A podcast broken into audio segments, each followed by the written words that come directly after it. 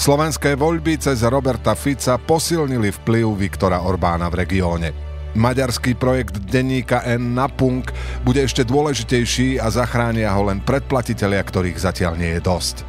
Podporte kvalitnú a nezávislú žurnalistiku v maďarčine na adrese napunk.sk lomka 2024. Napunk vás potrebuje na adrese napunk.sk lomka 2024. Ďakujeme. Počúvate podcast v redakcii. Moje meno je Lucia Osvaldová a mojím dnešným hosťom je historik z Ústavu pamäti národa Patrik Dubovský. Dobrý deň, vítajte. Dobrý deň, prajem, ďakujem za pozvanie.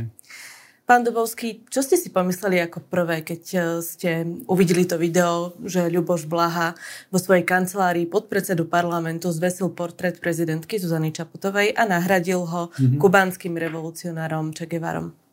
Viete čo, ľudsky ma tak prvé napadlo, že toto je ďalšia taká vylomenina Ľuboša Blahu. A potom som si tak uvedomil vlastne, aký to má ten kontext, taký hĺbší a samozrejme a mnoho vážnejší. Teda inak samozrejme, že zvesil portrét prezidentky ženy, ktorú predtým veľmi hrubo pourážal a to mi pripadlo naozaj ako mužovi aj človeku veľmi nepríjemné, že pokračuje vlastne v tých prejavoch voči nej. A teda potom, keď som zbadal, že tam nesie toho Blahu, tak som proste vytreštil oči po slovensky povedané. Che Guevaru. Áno. A čo som povedal? Blahu. Človek sa pomýli, aj pravdu povie. Che Guevaru, alebo teda Ernesta Guevaru. Tak som si povedal, že toto fakt asi nie je možné. To je proste buď nejaká, nejaký super vtip, ktorý teraz povie, že bla bla bla, spravil som si z vás švandu, ale potom som videl, že on pokračuje v tých ďalších výzdobách a premiesňovaniach.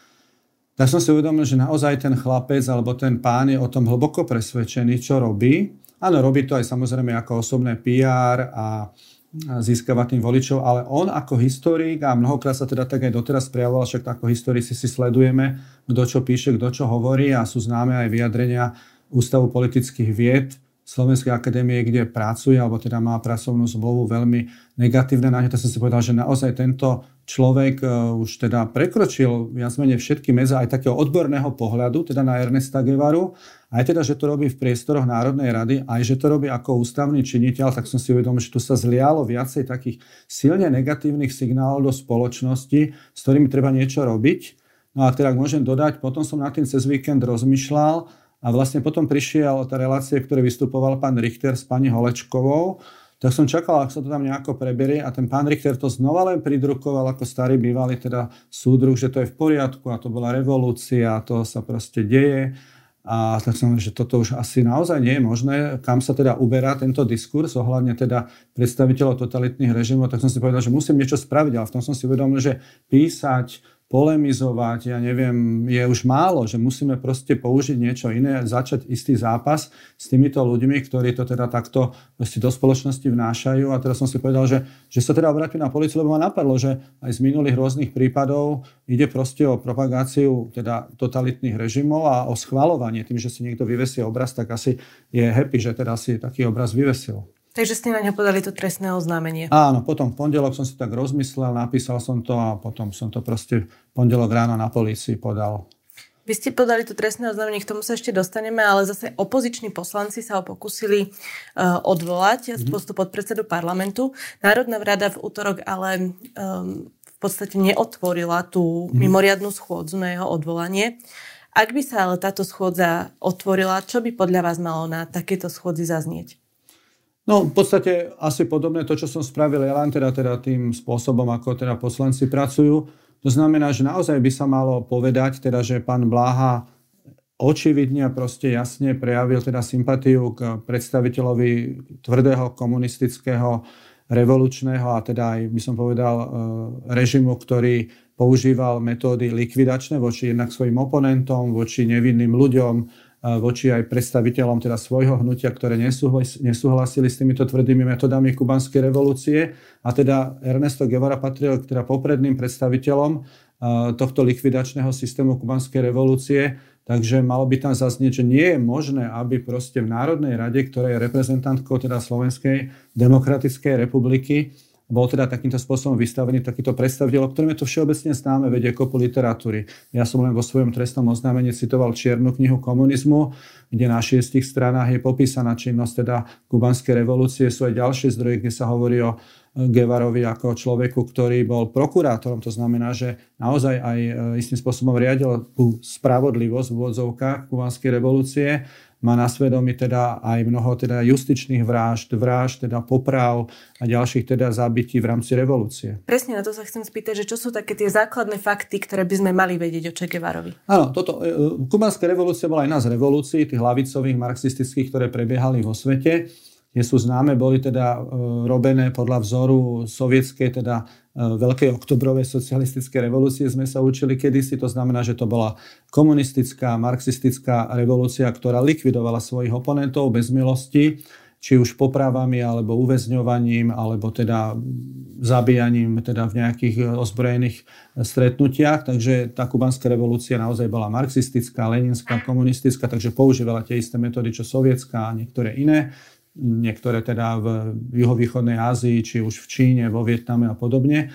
Takže to treba vedieť a to nie je žiadna partizánska vojna za slobodu, za spravodlivosť, ako to pán Blaha porovnáva so Slovenským národným povstaním. To som tiež zúpnel ako historik, že čo si toto dovoluje. Presne tak, on, on tvrdil, že Che Guevara nebol vrah, ale partizán a prirovnal ho k povstalcom es en pé, ktorí ano. zabíjali fašistov. Áno. Ako sa na to pozeráte ako historik na takéto prírodne? Odborne to je nepresné, by som diplomaticky povedal. Aj sa trošku čudujem pán Blahovi, že sa znižuje k takýmto klamlivým teda interpretáciám a porovnávaniam, pretože ako historik alebo ako politológ by sa mal vyjadrovať presne. To je naša teda, by som povedal, stavovská česť historikov alebo archivárov, či sa snažíme čo najobjektívnejšie teda tie informácie, ktoré získame z archívnych prameňov, interpretovať verejnosti. Takže vidím to také zneužívanie, aj také degradovanie tej jeho pozície ako historika, ak si myslí, že o sebe je. A e, teda... Je to teda vlastne aj vnášanie istého chaosu a klamstiev do verejnosti, pretože ľudia istým spôsobom automaticky nejak vnímajú historikov ako tých, ktorým teda prinášajú objektívne informácie. On teda to tu hrubo skreslil až teda klame. Ak to teda porovnáme s tými partizami, áno, partizán je teda pomenovanie pre nejakého gerilového bojovníka. Taký bol na svete viacero, teda aj Slovenské národné povstanie prevzalo tento termín partizáni, pretože naozaj išlo o bojovníkov z radov občanov, ktorí sa dobrovoľne prihlásili do boja. Lenže teda to porovnanie tu nám musí byť presné. Partizáni Slovenského národného povstania naozaj vedome bojovali proti nacistickému režimu, ktorý teda bol jeden z totalitných, tragických režimov a teda vražedných v európskych dejinách. Partizánov bolo v Slovenskom národnom povstanie relatívne nízke číslo alebo počet proti vojakom Československej obnovenej armády asi jeden ku piatim a dopúšťali sa aj atrocít, aj teda vražd na civilnom obyvateľstve, napríklad vyvraždenie nemeckej obce Sklene a podobne, takže to treba vidieť tiež kriticky objektívne, ale ten základ je v tom, že partizáni a vojaci Slovenského národného povstania naozaj bojovali proti režimu za slobodu, demokraciu, ale teda hlavne proti nacistickému režimu. Áno, môže sa povedať, že aj kubánsky partizáni bojovali proti režimu, ktorý teda, povedzme, Batistov režim na Kube bol samozrejme nedemokratický, autoritatívny, podobne ako mnohé režimy Perónov alebo ďalšie v Južnej Amerike, ale dopúšťali sa naozaj mnohých justičných vražd, poprav a vražd teda v rámci výkonu teda z tej svojej revolúcie, ktorá už nepatrila do tých nejakých tej revolučnej atmosféry, keď to tak môžem nadľahčene nazvať. A preto teda sú známe, že si aj napríklad Ernesto Guevara písal denník, kde si zaznamenával obete, ktoré zabil, doslovne popravil, alebo volal na tieto popravy svojich rôznych kamarátov, kde sa na tom teda, netvrdím, že zabávali, ale zúčastňovali ako na nejakej teda spoločenskej udalosti a samozrejme potom aj rôzne tábory. Bol teda naozaj prokurátorom, mal vysoké funkcie, čiže bol aj, aj zodpovedný z hľadiska teda velenia tejto revolúcie za tieto vraždy. Takže z es en pé by som to neporovnával. A je to teda naozaj zneužitie moci, tvrdé porušovanie ľudských práv. A vlastne je to tá komunistická, marxistická revolúcia, ako to teda aj Lenin zdôraznil, teda, že neberú ohľad na nikoho a je to teda presadzovanie tých myšlienok triedneho boja a likvidácie proste nepriateľa. Ale ten portrét Che Guevaru mnohí mladí ľudia nosia na tričkách. Mm-hmm. Ako si to teda vysvetľujete, že taký ten mýtus o jeho hrdinstve stále pre, pretrváva v spoločnosti? Ano. Pekne ste povedali, je to mýtus, je to taká, by som povedal, až legenda, ktorá teda sa zaklada na jednom základnom omyle, na základe ktorého je teda ten omyl e, teda generovaný ďalej. Naozaj kedysi v päťdesiatych, šesťdesiatych rokoch takéto lavicové blúznenie, nazvime to, alebo taký ten, to rebelstvo prerastalo často aj do teda takýchto osobných stretov No a ja sám teda neviem, ako sa ten Guevara, Che Guevara, ako sa ten Che Guevara k tomu dostal. Musela byť, teda by som povedal, zdeformovaná proste tá historická pravda o jeho činnosti do nejakej legendy, že bojoval teda proti americkému kapitalizmu, proti nejakému batistovému režimu, snažil sa šíriť revolúciu v iných krajinách v Afrike alebo v Južnej Amerike. No ale ako skončil? Skončil tak, že ho bolivijská armáda musela teda naháňať a nakoniec ho teda bohužiaľ zlikvidovali, pretože už to tie režimy naozaj nechceli akceptovať, čo teda robil po svete. Bol to taký užitočný idiot Fidela Castra, ktorý mu robil tú najšpinavšiu robotu. A preto sa aj tak dostal do toho povedomia toho ľavicového blúznenia, teda tých šesťdesiatych sedemdesiatych rokov, ktoré potrebovalo proste nejaké ľavicové komunistické e, idoly, ktoré boli ako keby také rebelské voči rôznym establishmentom v krajinách západnej Európy a Spojených štátoch. Do istej miery to chápem. To rebelstvo patrí mladej generácii, možno takým ľavicovým študentom, ľavicovým univerzitám, ale nesmie to prekročiť tú hranicu násilia, nejakej konfrontácie, ubližovania a vraždenia. Takže tam teda ten rozmer jeho rebelstva sa posúval ďalej, ale zabránilo sa šíreniu tej historickej pravdy o tom, teda aké hrozné teda porušovanie ľudských práv robil, a proste potom tí propagátori si vybrali iba túto takúto revolučnú tvár s tou bradou, s tou čiapkou, no ale e, ľudia teda si úplne neuvedomovali, čo nosia na tričkách alebo na zapalovačoch, a stal sa z neho teda taký falošný, by som povedal, hrdina. Vy ste to trestné oznámenie na Ľuboša Blahu podali ako občan a nie ano. Ako historik ú pé en. Prečo? Ja som to podal ako občan, ale dal som do toho oznámenia, že som teda historik, pretože teda je tam aj ten rozmer môjho historického pohľadu na, čo, na to, čo Ľuboš Blaha spravil a čomu teda verí. Ja som si myslím, že on, aj keď ten portrét pod tlakom, povedzme, predsedu parlamentu alebo koaličných partnerov zložil, tak vnútorne sa asi teda s tým stále stotožňuje, asi sa nezmenil. Takže v podstate tá kauza pokračuje aj bez toho obrazu, ktorý visí, lebo ako sa hovorí, skutok sa stal. Ale ja si myslím, že možno, že nejaký priestor pre sebareflexiu by tu, by tu mohol byť. Ja by som napríklad možno tak trošku naivne apeloval na pána Blahu, že tak keď má rád tak svoje deti alebo svoju rodinu, nech si tam zavesí svoju manželku. Alebo máme mnoho revolucionárov v dejinách, ktorí sú revolucionári ducha. To znamená tí, ktorí menili spoločnosť k lepšiemu vlastne svojou prácou, svojou obetou, ako napríklad Gandhi, alebo Matka Teresa, alebo svätý František. To sú podľa mňa praví revolucionári, ktorí nemajú za sebou kopu obetí, ale práve prinášajú ľudstvu proste pozitívne myšlienky, duchovné, charitatívne. Čiže to sú praví revolucionári. A potom by som sa možno opýtal pána Blahu, aj ako by sa jemu páčilo, keby niekto nejakú ženu z jeho rodinu nazýval tak, ako on vyvolával na mítinku v Nitre, či by sa mu to páčilo. A či teda nemieni naozaj nejakým spôsobom sa pani prezidentke ako žene, ako matke možno ospravedlniť. A teda možno aj, možno určite, to by som na to apeloval, napríklad obetiam komunistických režimov, politickým väzňom, ktorí boli väznení v Československu a ešte teda žijú, tí starí muži a ženy. Pretože tých sa to najviac podľa mňa muselo dotknúť, že niekto v podstate propaguje komunistický režim toho najhrubšieho zrna, vražedný, revolučný, kubánsky, ktorý bol súčasťou celého toho komunistického hnutia vo svete v päťdesiatych šesťdesiatych rokoch. A v Československu, na Slovensku sme mali desiatky a stovky obetí a tie obete ešte teraz žijú. Či brače, pán Blaha nešiel možno zapáliť sviečku k nejakému pamätníku obeti komunizmu tu v Bratislave namiesto toho, aby vystavoval na obdiv a teda Che Guevaru. Ono keby to nebolo také možno nebezpečné, tak by to bolo trošku aj komické. Ja nad tým rozmýšľam tak, že či nejde v podstate z jeho strany aj o marketing, že uh, Ľuboš Blaha o Che Guevarovi napísal knihu, ktorá mu nedávno vyšla, mm-hmm. a je ilustrovaná aj kresbami dnes už ministra financií Ladislava Kamenického. To som počul, áno. Neplánujete si tú knihu prečítať čisto z profesionálnych dôvodov? Viete čo, možno, že e, si ju niekedy prečítam, keď budem mať čas, ale dohodnem sa s pánom Blahom na takom díle, že keď si ja prečítam jeho knihu, nech si on prečíta moju knihu o Jánovi Langošovi, ako jednom z takých veľmi úspešných, inteligentných a aktívnych antikomunistických disidentov, ktorý je známy teda ako minister vnútra.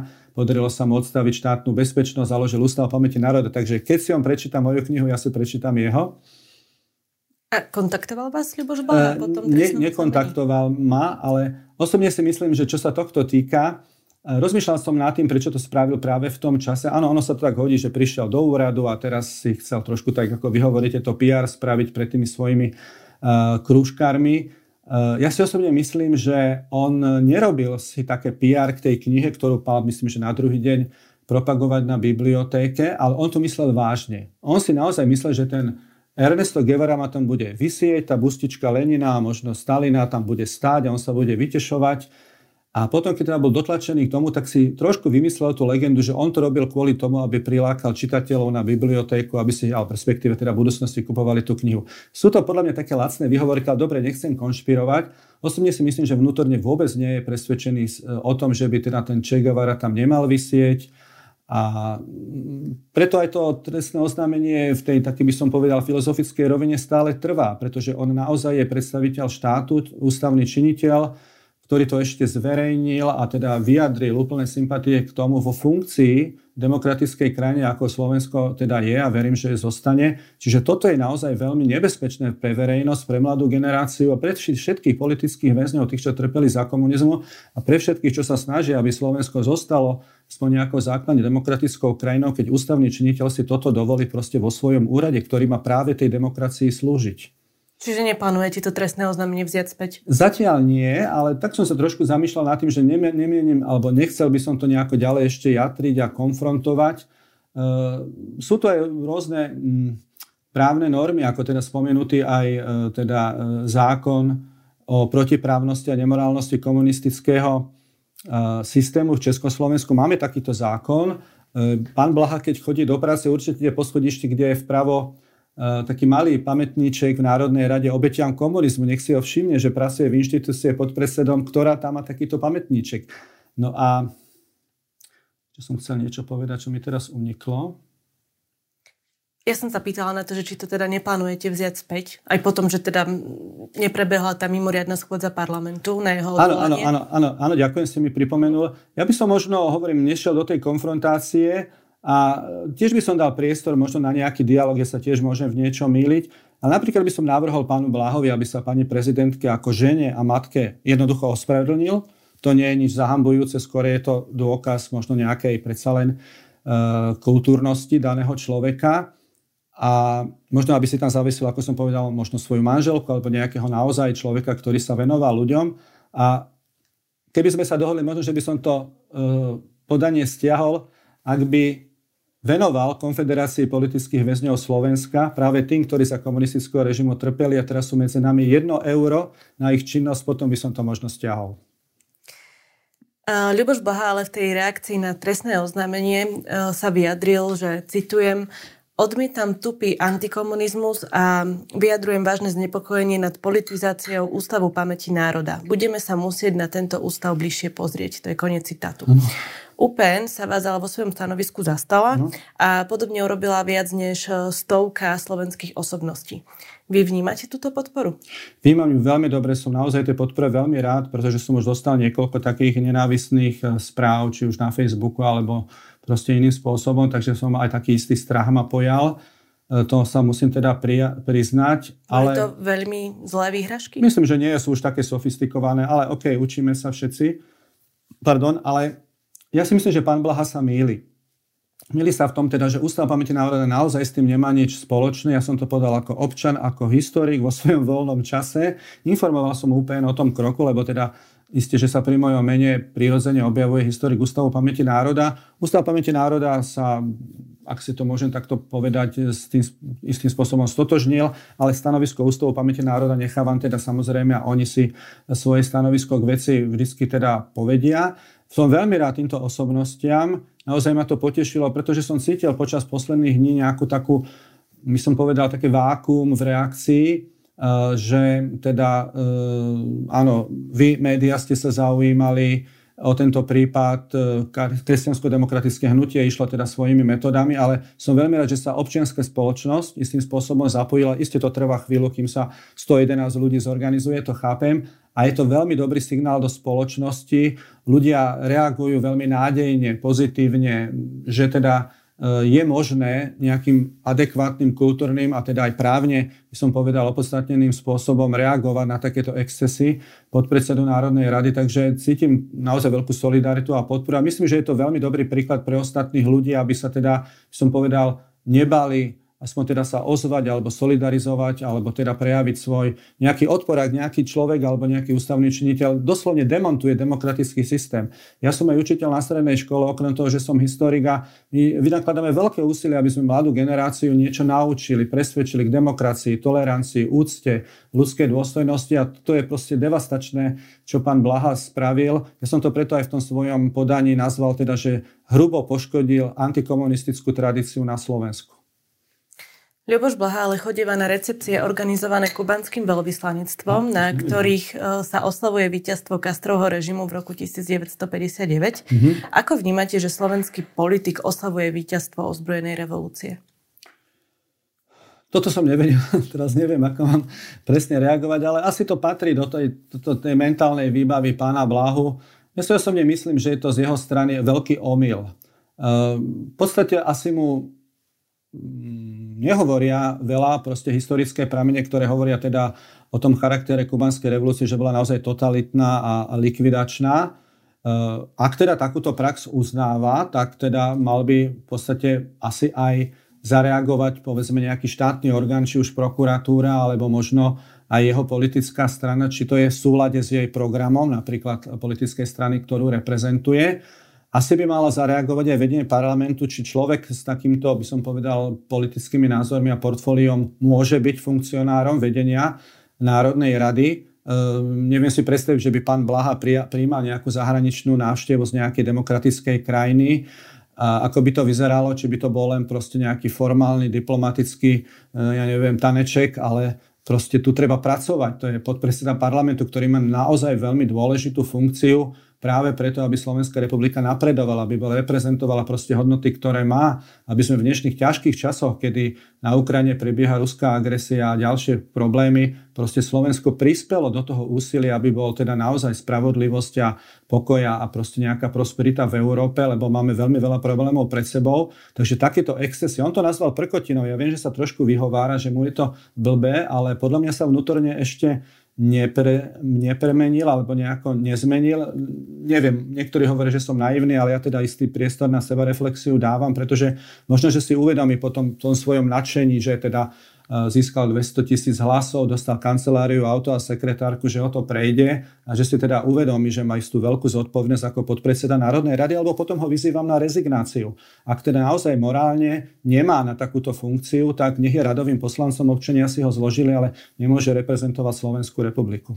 Keď ste spomínali tie preferenčné hlasy, ktoré Ľuboš Blaha získal vo voľbách, tak nie je tá jeho nesporná popularita v podstate dôkazom toho, že sa nedarí slovenskej spoločnosti vysporiadať s tými zločinmi spojenými s komunistickým režimom? Viete čo, to už je dosť zložitý problém, lebo už teda obdobie od novembra je veľmi dlhé. Ten proces vysporiadania bol taký, aký bol. Nemali sme si robiť asi, asi také veľké ilúzie, ale máme tu Ústav pamäti národa, máme slobodné vzdelávanie, môžu sa vydávať knihy, ľudia môžu študovať, cestovať, takže istý stupeň vyrovnania sme dosiahli, ale ja hovorím, že prichádzajú nové generácie. Prichádza nové pokušenie moci. E, demokracia ponúka a jej zneužitie, a demokracia je veľmi krehký systém, ktorý denne treba ošetrovať. Ja mojim žiakom na gymnáziu hovorím, že demokraciu si neobjednajú u kuriéra, lebo im nevytlačí tri dé tlačiareň, ale musia sa aj oni zaujímať.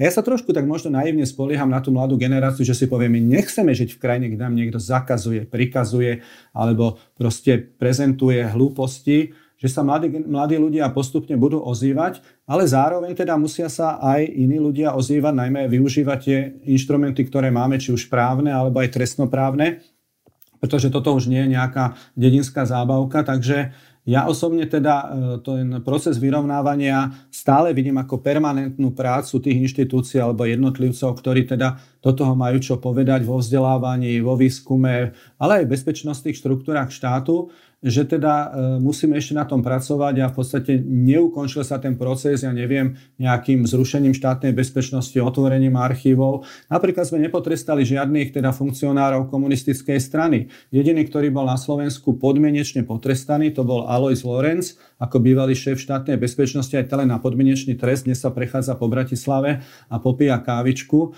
A nikto iný. Ja si vážim napríklad Juraja Petroviča, ktorý podal aj trestné oznámenie v minulosti na Ľuboša Blahu za teda propagáciu komunizmu.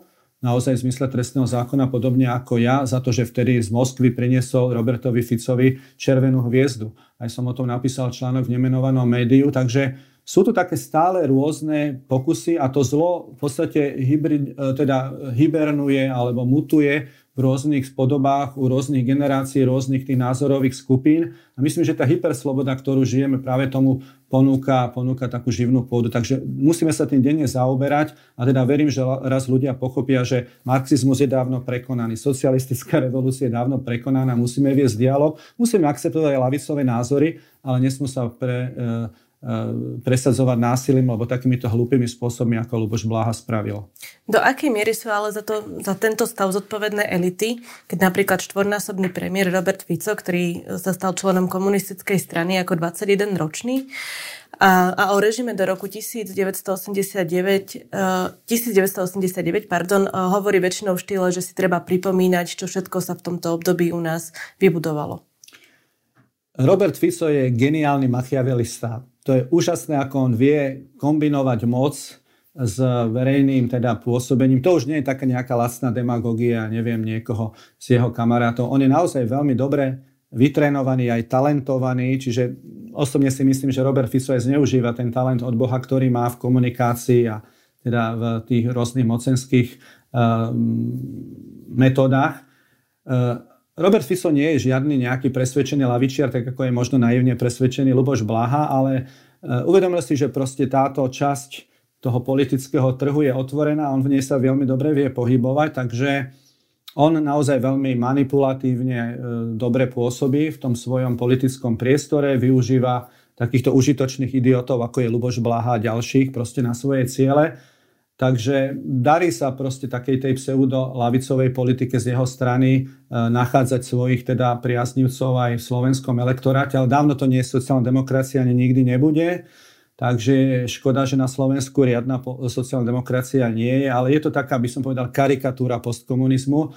Je to taká karikatúra nejakého neomarxizmu, ktorý je dávno teda marxizmus prekonaný práve takými pozitívnymi, konzervatívnymi, kresťanskými, ale aj teda nejakými poctivými liberálnymi kruhmi, alebo môžeme povedať aj, aj teda nejakými modernými uh, globálnymi metodami. Takže je to niekedy trošku až komické, ako sa snažia na silu proste to ľavicové myslenie sugerovávať v dnešnej modernej dobe. Napríklad ale aj predseda es en es Andrej Danko sa tento rok na jar zúčastnil zjazdu Komunistickej strany Slovenska. Za chrbtom mal fotografiu Stalina a v príhovore spomenul, že jeho strýko bol vedúcim tajomníkom okresného výboru ká es es v Rimavskej Sobote. No. Takisto pokračoval tým, že ak by socializmus pretrval, predseda parlamentu, teda vtedajší Boris Kolár, by asi bol vo väzení. Čo na to hovoríte? Fú, tak to Andrej posplietal Danko rôzne veci. Nečudujem sa, pretože on tiež údajne podľa Blahu, ktorý ho takto trošku natrel, zvesil obraz prezidentky. Uh, on je taký produkt takého, by som povedal, takého primitívneho postkomunizmu. Pán Danko, nechcem ho uraziť, ale prekvapil ma teda, že ako národniar, pravičiar a teda aj údajne teda kresťansky orientovaný politik sa zúčastnil zjazdu komunistickej strany. To je podľa mňa absolútne absurdné. On proste nemôže ísť na zjazd strany a takéto veci tam rečniť, ktorá je pokračovateľkou tej komunistickej strany, ktorá má naozaj na svedomí tragické obete komunistického režimu. Stačí si pozrieť pamätníky, stačí sa pozrieť do dvojzväzkovej knihy Zločiny komunizmu, kde je to všetko zdokumentované. Takže podľa mňa to je už úplne nejaké zúfalstvo alebo pometenie a popletenie mysle pána Danka, keď takéto veci si dovoluje. Takže ja to veľmi silne odsudzujem a nikto naozaj z normálnych politikov nemôže ísť na zjazd komunistickej strany. To bol už niekto, kto chce sa opierať o sociálny, národný a kresťanský nejaký pilier, tak mi to prípada proste ako pometenie mysle. No Andrej Danko sa tiež hlási k odkazu Gustava Husáka, chodíva Aha. na jeho hrob a vyzdvihol ho aj opakovane v príhovoroch. Čo ho podľa vás na Husákovi môže priťahovať? To som teda tiež nevedel, sa priznám. Uh, Možno, že ho to priťahuje, čo aj niektorých kolegov, historikov priťahuje práve taká tá zvláštna kombinácia historických okolností, ktoré boli okolo Husáka. On teda bol veľmi vzdelaný a bol teda veľmi dobrý bratislavský právnik. Aj bol teda tak národne orientovaný a veľmi trpel v päťdesiatych rokoch, kedy práve počas tých čistier komunistickej strany taktiež bol uväznený, bol odsudený napríklad na trest smrti, bol tvrdo vypočúvaný, aj teda dá sa povedať mučený vo väzení, takže OK, v tom komunistickom tábore si teda užil od svojich spolusúdruhov, no ale tak, taká tá komunistická strana bola, veď si popravila vlastného generálneho tajomníka a ďalších desať špagátov bolo, čiže obesení. Rudolf Slánský a spol. Takže v tom možno oného vidia takého reprezentanta, takého rebelstva v rámci tej komunistickej strany, ešte Slováka, vzdelaného, ktorý to všetko vydržal a potom sa dostal do funkcií.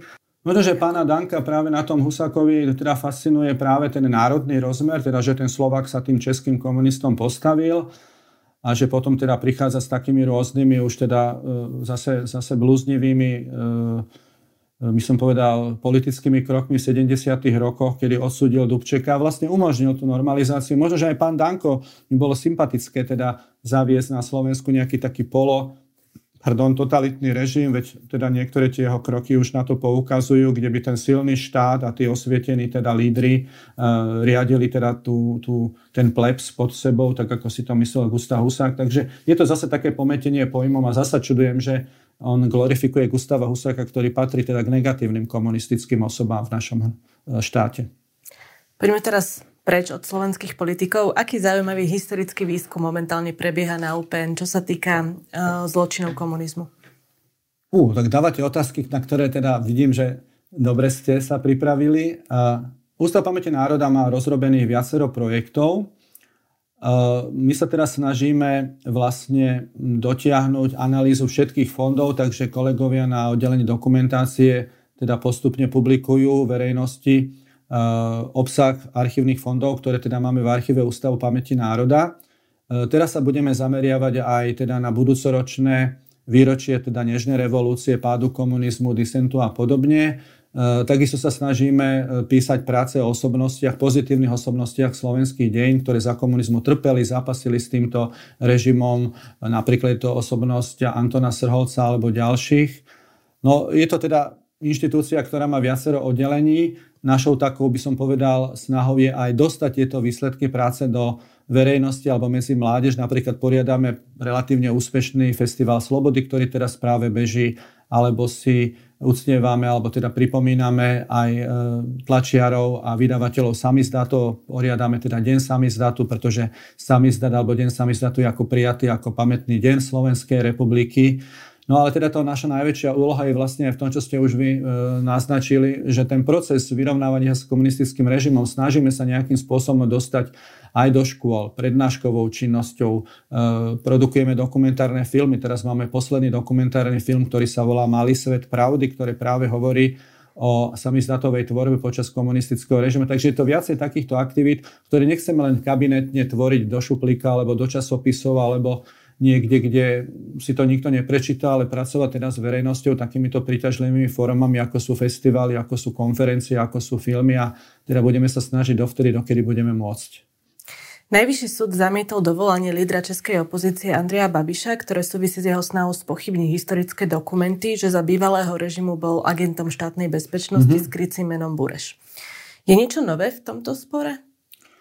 Uh, viete čo, vedenie ústavu sa týmto zaoberá, ale teda čo ja viem, pretože som bol do toho čiastočne zainteresovaný, keďže v minulosti som sprístupňoval spis pána Babiša, práve pánu Babišovi pri návšteve archívu Ústavu pamäti národa, tak zásami, alebo teda podľa mojich vedomostí Ústav pamäti národa z tohto vyšiel v poriadku práve teda nálezom ústavného súdu, že teda Ústav pamäti národa nezodpovedá priamo za charakter tých dokumentov, ktoré sú u nás uložené a teda podľa zákona ich máme sprístupňovať verejnosti. Myslím, že pán Babiš sa odvolal na krajský súd a krajský súd teda vrátil toto konanie teda na prerokovanie ďalšie, ale ten ďalší spor už pán Babiš mám dojem, že teda vedie s ministerstvom vnútra, respektíve Slovenskou republikou ako pôvodcom týchto spisov, ktoré len my teda spravujeme. Máme tzv. Pasívnu legitimáciu na tieto spisy, takže my sme teda naozaj zo zákona tými, ktorí tieto spisy uchovávajú a teda môžu sprístupňovať. Takže Ústav pamäti národa momentálne,